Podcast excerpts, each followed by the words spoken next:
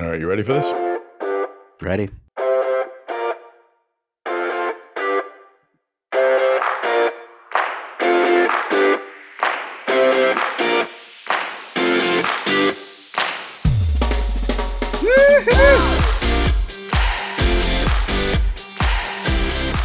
This is Tom Salemi.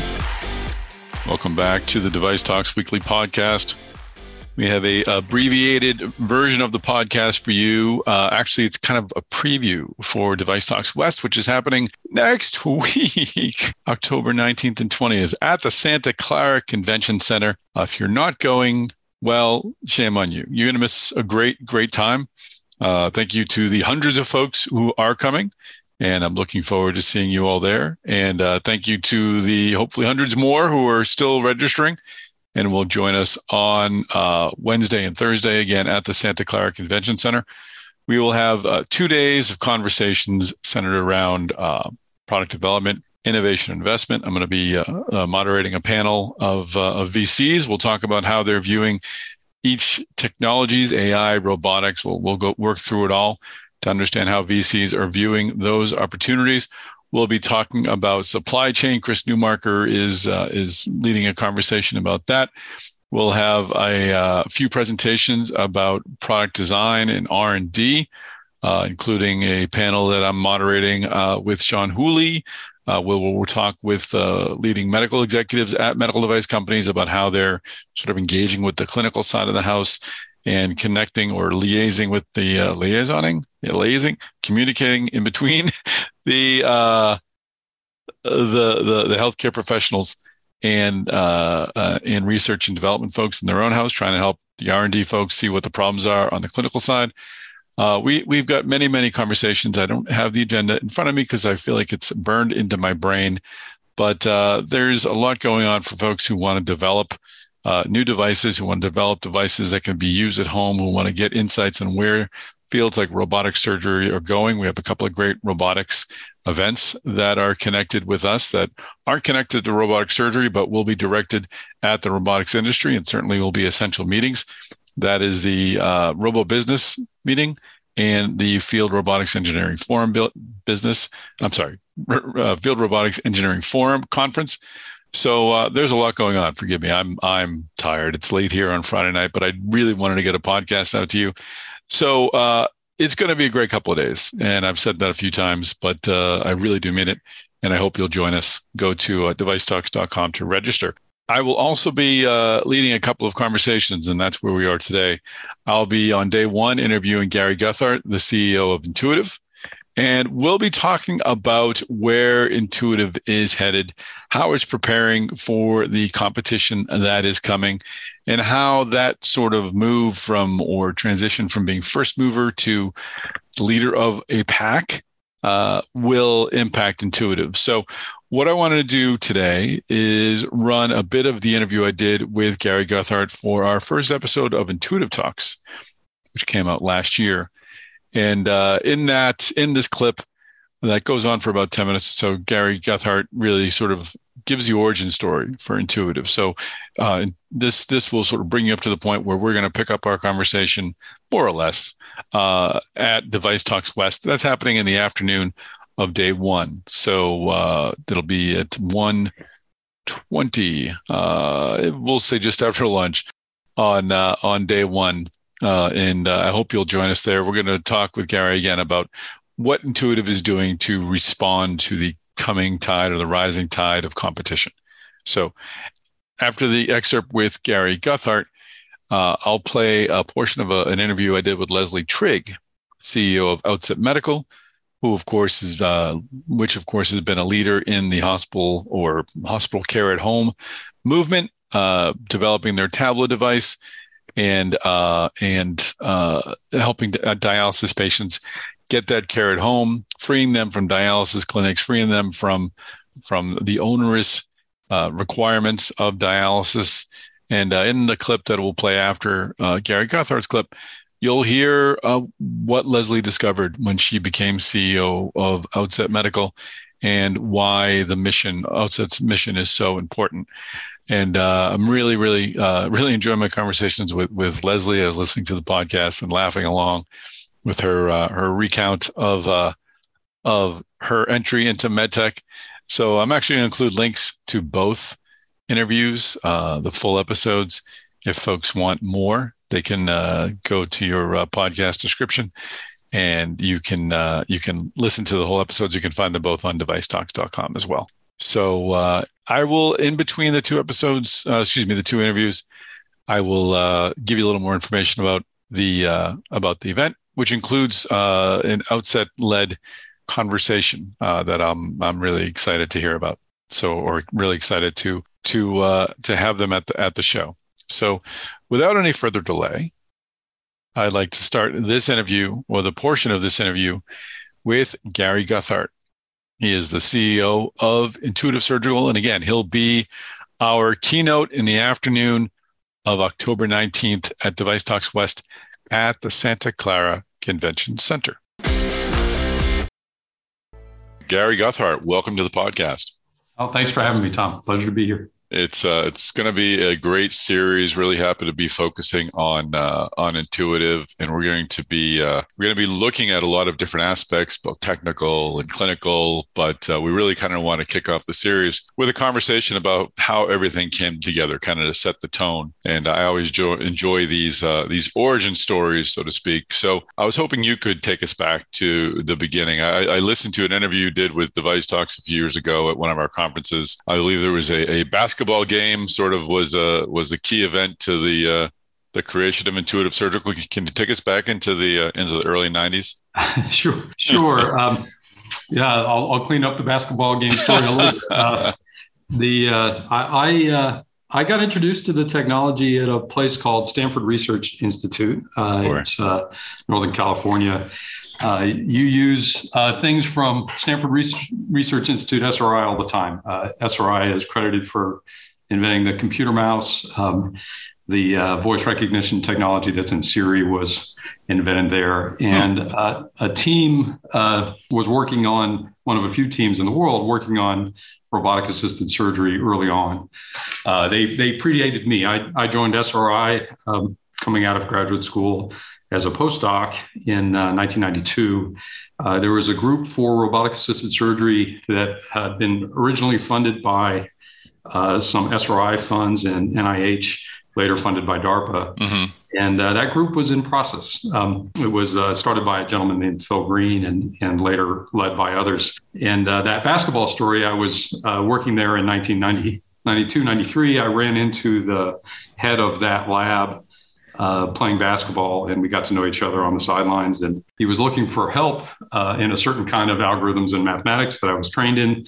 Uh, only in Silicon Valley do you have that conversation on the on the sidelines of a basketball court. And uh, he invited me to come over and look at the kind of work they were doing. And it was the early prototypes for the kinds of technology that you see in our products today. Now, what was driving that early effort? Was this a, a military initi- initiative first to sort of uh, develop a, a battlefield robot, or what was? Who came along and said we need to find a way to to assist surgeons with robots? Yeah, it's kind of an oft uh, often repeated myth uh, that that uh, the first application or first thought was a military application. Oh, okay. I'm glad I asked. The, yeah, the first the first thoughts were for uh, precision surgery. The folks at S R I, they predate me. And by the way, I'm not a founder at Intuitive either, just to be clear. Sure. Um, they uh, their original thoughts early on were that they could advance uh, manual laparoscopy and other precision surgery applications um, using this kind of technology. They also thought there were remote surgery applications as might be applied in battlefield environments. So uh, there is a story with uh, DARPA and and the lead at DARPA, Doctor Rick Satava, that, that does intersect with S R I early on. But uh, it wasn't that that was the first thought. Uh, both those thoughts were present in that early group over time. They had some funding from different sources, including S R I, including N I H, and ultimately the largest funding came from, from uh, Doctor Satava and uh, DARPA.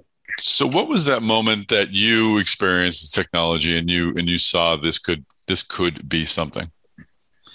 So they were uh, they were working on um, getting the what amounts to the control systems right, making the the uh, the system that they were developing, this roboticist system, uh, Intuitive, making it feel right. Mm-hmm. And uh, they invited me to come over and see it. I had not seen it before. And they gave me a little task. Uh, the, the project lead, a gentleman named Ajit Shaw, Ajit said, here, try this. And he he handed me a set of loops uh, and he asked me to, to do some suturing by hand, um, kind of under magnification. And I'm not bad with my hands. I had some prior experience in kind of microassembly and other things. And, uh, but I never had any medical exposure. That was my first exposure, was to suture back together a femoral artery on a rat in a lab. Mm-hmm. And so I tried that manually and I got made a little progress, but it was really hard. And then he sat me down on their prototype, first time I had seen it, which had a console and uh, the surgical environment with, with uh, uh, ro- robotic manipulators for the surgeon and then action at the, at the patient. And I did the same activity with zoomed, scaled up vision and, and uh, with robotic assistance. And uh, it was just immediate, immediately obvious to me. I stood up at that moment and went, wow, this is unbelievably easier uh, and, and really cool. So it was one of those things where a demo was worth uh, more than a thousand words. And after that, I, I went back to my boss. I was involved in a different program and, and I asked if he would support my transfer to that program. And he did. And from there on, I was I was all in. So it was a lightning strike moment for me and uh, some serendipity that I had run into Ajit and that he had invited me to come join that effort. That's fantastic. Oh, those moments are are, are, are wondrous. So you, you mentioned you weren't a founder of Intuitive. It was founded in ninety-five. You, you though, joined in ninety-six. So you certainly came in on the early side of things. Uh, how did you uh, make that transition? How did you decide to join a, a company? Yeah, I, I was younger at that time. I I was uh, enjoying S R I, and uh, I met the founders. Uh, at the time, there were three, uh, three folks who had founded that company, Intuitive. Um, one uh, uh, medical founder, one a technologist, and and then a person from the venture capital side. And uh, I got to know the technologist founder. His name is Rob Young, and uh, he had invited me to to come join the company. And it, it took me a while to say yes. My initial instinct was it was going well at S R I. I enjoyed the work. I wasn't quite sure what what the business startup might look like. And ultimately, uh, after some back and forth, uh, the um, the person on the venture capital side uh, took me out to coffee. We sat down and we talked, and and he he convinced me that the experience would be worth it, uh, mm-hmm. regardless of where I headed in my career. That's a gentleman named John Freund. And, and so John uh, asked me to come, and I ultimately said yes. I came in as a control system uh, engineer or algorithms person, uh, and I joined as the eleventh person in the company and the tenth uh, technical person, the tenth engineer, uh, which was uh, delightful. I'm gl- glad I said yes. So how did then did you, how did the C E O position become available to you? How did that, how did that happen? And then we can start talking about the company, but I'm kind of interested in following your path a bit. Yeah. So uh, I, I started off on the technical side. Uh, after a couple of years, uh, we were um, working hard and growing. Uh, and uh, I was asked to lead a Uh, the algorithms group initially, and then a software group. I, I did not aspire to be a C E O. That wasn't something that that was in my in my plan. Mm-hmm. Uh, but uh, our our uh, first uh, outside C E O, uh, Lonnie Smith, uh, came in. I got to know him in nineteen ninety-seven, uh, and over the years he. Uh, was a fantastic mentor. He had given me additional uh, responsibilities in management. At, at some point, asked me to be uh, head of operations uh, and then president and C O O. Uh, so I went through that process uh, in twenty ten um, as part of a, a planned transition with Lonnie. He stepped up to uh, just be chairman of the board. He had been pre- uh, chairman and C E O and uh, invited me to be C E O. So I became C E O in twenty ten and have been so since. Amazing. And how was that uh, that transition for you? Did uh Did, how did you, how different is it as a job? I mean, it must be wildly different. I mean, and how did you, how did you sort of come to uh, uh, manage those differences and, and become the C E O of a, of a large significant company? One of the things that uh, I learned early on uh, was, especially in this space, uh, surgical robots and the kind of technologies that we develop. Uh, it's not a, a one-person show ever. Uh, mm-hmm. They're complex technologies. You need really great people in all sorts of different places in the organization, from engineers to training people to uh, software to your, your business systems and everything else. And uh, early on, I, I learned... Um, Surround yourself with with people who are better than you, who are just outstanding um, in order to get the job done. And we were lucky. Our early staff were very, very capable and extremely collaborative. Uh, and that that was uh, kind of drilled into me. Uh, early on, uh, as I took on other leadership roles, for example, uh, head of operations, I was not a manufacturing person by by training. I had come out of this applied research background. And, and so my first instincts were to go um, find people who are just world-class, uh, outstanding people, and invite them to join. Mm-hmm. Uh, common story, and we did that. And, and C E O is no different, whether it's Uh, chief medical officer, or, or folks who run our, our business systems or our commercial organizations. It's really been uh, find people who are just outstanding in the field and create an environment in which we can succeed together. Um, so in that sense, uh, it was a continuation. Uh, the issue's a little bit different in the role that I play. I think uh, our job here, or a job at the C E O position, is make sure we have a strategy that Uh, delivers customer value for the long term, that make sure we have an organization that is capable, deeply competent, um, and and well led, and then make sure that the economics work for the company, that mm-hmm. that, that it can self-sustain. And, and so that's kind of the transition. Understanding that you weren't C E O at the time, from the late nineties into the two thousands, I'm hoping, though, you can still sort of uh, paint a picture for us of those those early days when it wasn't, uh, maybe you can characterize the reception that that intuitive and robotic surgery received from the, the healthcare community. But from my perspective, it was never one hundred percent uh, certain that hospitals wanted it, that surgeons wanted it, uh, that they felt they needed it. Do you agree with that sort of assessment? And, and how did Intuitive sort of go about building support and, and helping people to see the, the, the benefits of the surgery? All right. So as you can see, I ended that interview right when we started talking about where Intuitive sort of uh, fits into the healthcare system, where surgical robotics fits into the healthcare system. Uh, a long time has passed since uh, since the uh, the era that I'm referring to in that at that question, or at least the time I'm sort of directing at. And uh, we will get into that and much, much more, much, much more of the future at DeviceTalks West. So Gary Guthart has uh, has left nothing off the table when I talk to him about, or his office, about the things that I want to talk about. So it should be a very engaging conversation. And I hope you will join us on October nineteenth, uh, just after lunch. And I'm checking the agenda now because I guess it's not as burned deeply as my brain into my brain as I thought. It starts at one twenty, ends at two o'clock on October nineteenth. So uh, please do join us.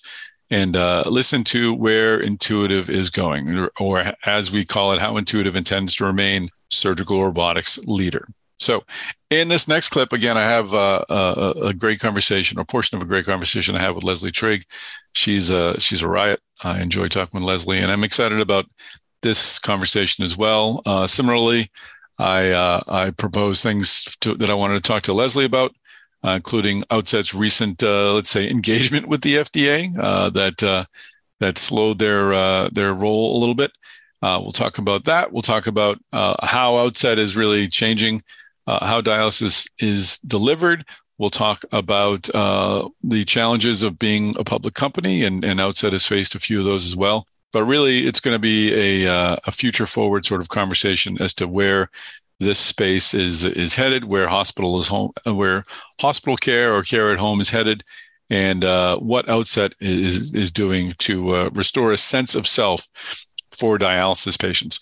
One thing they've done is uh, is they've really uh, centered on human or we're really focused on human centered design, making their Tableau device easy for for people to use. And we'll actually have a couple of Tableaus uh, on on site, not during Leslie's conversation, but at ten fifty a.m.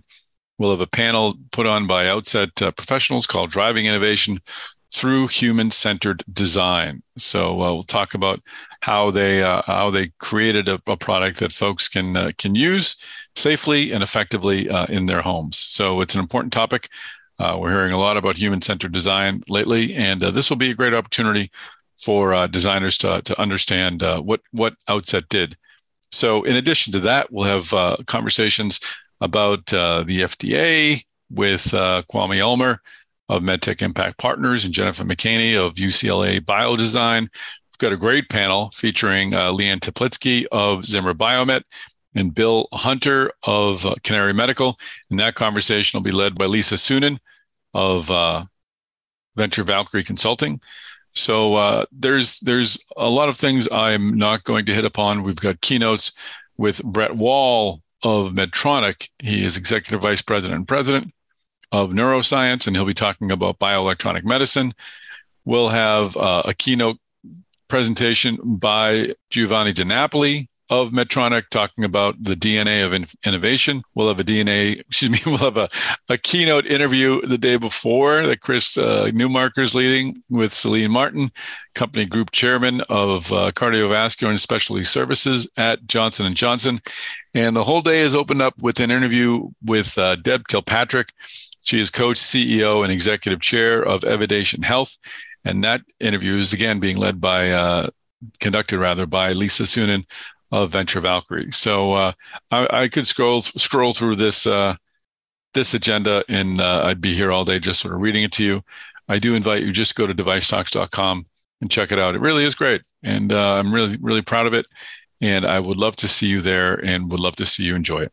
So let's hear this clip, that uh, portion of the interview I did with Leslie Trigg, C E O of Outset Medical. So let's focus now on, on your company. Take a moment just to kind of give us the quick overview of Outset's mission and Tableau's role in improving dialysis for patients. Where are you able to help? What is your product able to do? Sure, ha- happy to do that. So our sort of reason for being is to reduce the cost and complexity of dialysis for the provider while radically elevating the care experience for the patient. Why that's important, a couple of reasons it's important. Number one, dialysis is, is a big problem getting bigger. It is fueled by hypertension, diabetes, and obesity. And those are sort of three trend lines that we, we know are continuing to go up and to the right. As a result of that, just in the United States alone, there are well over five hundred fifty thousand people on dialysis, and that number is many times bigger around the world. When patients have to go on dialysis, and this is chronic dialysis for the rest of your life, it is not optional. You are going to go to dialysis three times a week for a couple of hours each time, COVID or no COVID, economic downturn or no downturn, whatever's going on in the world, you're still going to go to dialysis. It is life-sustaining. And the environment in which we entered and got started in this now, gosh, ten years ago, was one that was not at all hospitable to new technology. In fact, there really hadn't been a new device for something like home dialysis, let's say, in over fifteen years when we got, eventually got approval for home. And it was kind of a landscape of these like mini equipment monopolies and a very static service model that also hadn't changed. I mean, most, most patients are told you're going to show up on these days at this time, you're going to sit in this chair and be served by this person, kind of whether you like it or whether it's convenient for you or not.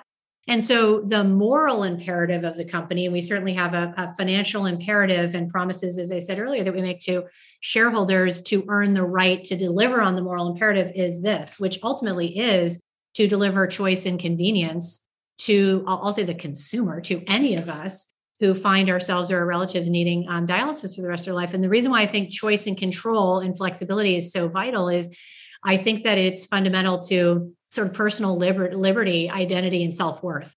We control every element of our day. Most elements, most decisions, we're in charge. But when you start on dialysis, much of that choice and personal autonomy is taken from you. And what I've experienced talking to many, many, many people on dialysis is that it really starts to erode at their very sense of self.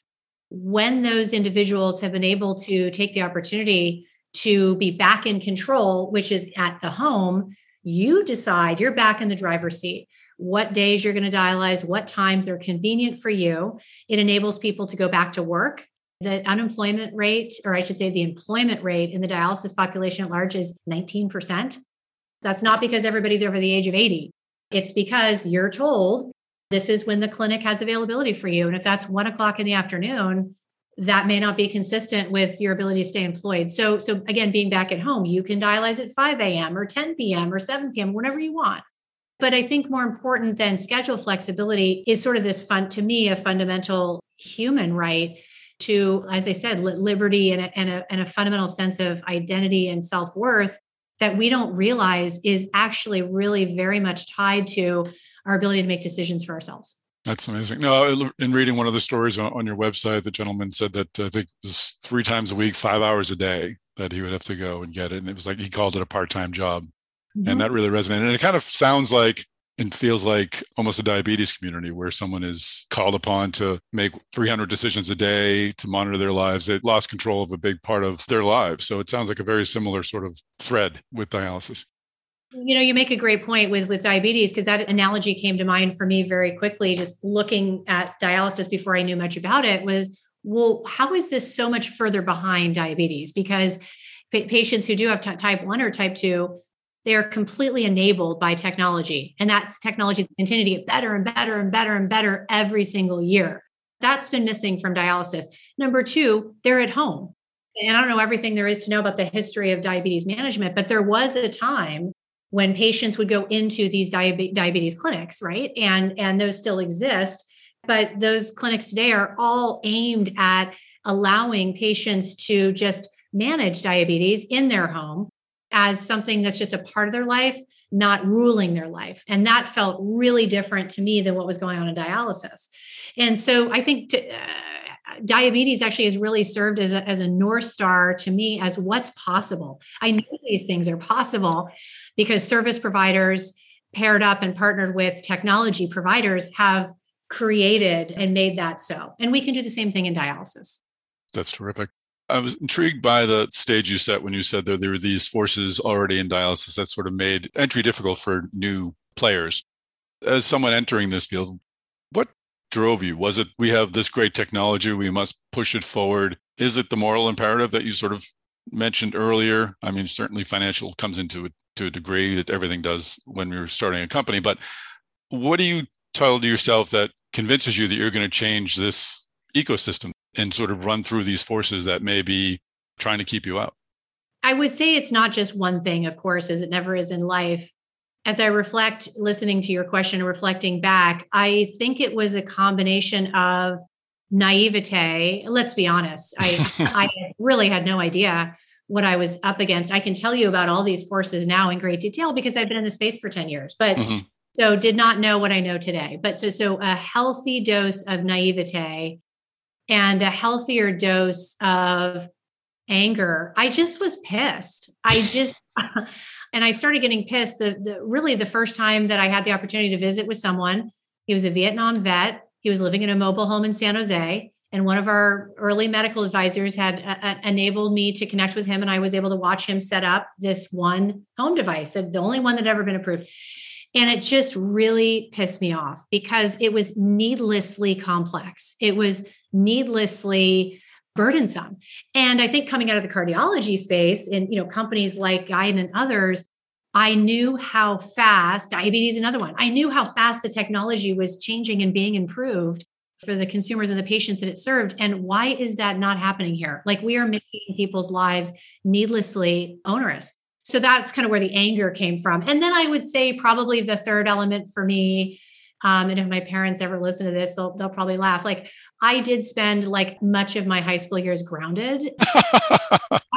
So I don't love being told not to do something. And, and so when early on these impediments, some of the, I'll just call it the attitudes from some of the incumbents started piling up, mm-hmm. and it started to feel more and more like, that is so cute that you guys are going to try to do this, and you will just see how that goes for you. So that tends to um, inspire and motivate me. So pro- probably some combination of those three things. All right. Well, that is a wrap. We're going to uh, just uh, just stop the podcast right here. And I uh, do want to thank you for uh, for listening. I hope you enjoyed these little clips. I hope if you want to hear more, go to the uh, device talks dot com page. You can find them there. You go to device talks dot com. You can find them there. Uh, Device Talks, Leslie's interview was on Device Talks Weekly, and Gary Guthart's interview was on Intuitive Talks. So once again, uh, I, I'm leaving things out that I really want to talk to you about, but uh, frankly, I'm tired and I'm ready to go home. And uh, and I just want you to come to the conference and enjoy it all, or at least go to device talks dot com to check it out. Uh, if you're in the area and you want to attend, feel free to connect with me on LinkedIn, uh, and I'll I'll try to make it happen for you. It'll be lo- great to see you there. So uh, do go to device talks dot com, check out the agenda, find me on LinkedIn, uh, find me on Twitter. I am at MedTechTom. Um, find Chris Newmarker on Twitter at Newmarker. And of course, Chris is on LinkedIn as well. Chris Newmarker, as in a new marker, And uh, that's it. That's a wrap. We're uh, excited to see uh, the hundreds of you who are coming to uh, DeviceTalks West in Santa Clara. Uh, it's going to be a great couple of days. And uh, if you haven't yet made plans to come, please do. It would be great to see you there. And again, reach out on LinkedIn.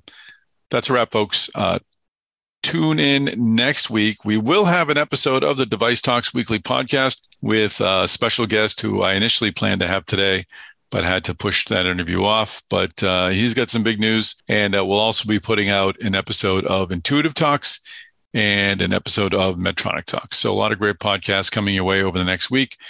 Uh, Device Talks Weekly will come to you a little later next week. It may not be on Friday, it may be on Thursday. And then we'll try to get our, our rhythm back uh, the following week after the conference. So once again, thanks for uh, being part of the Device Talks family.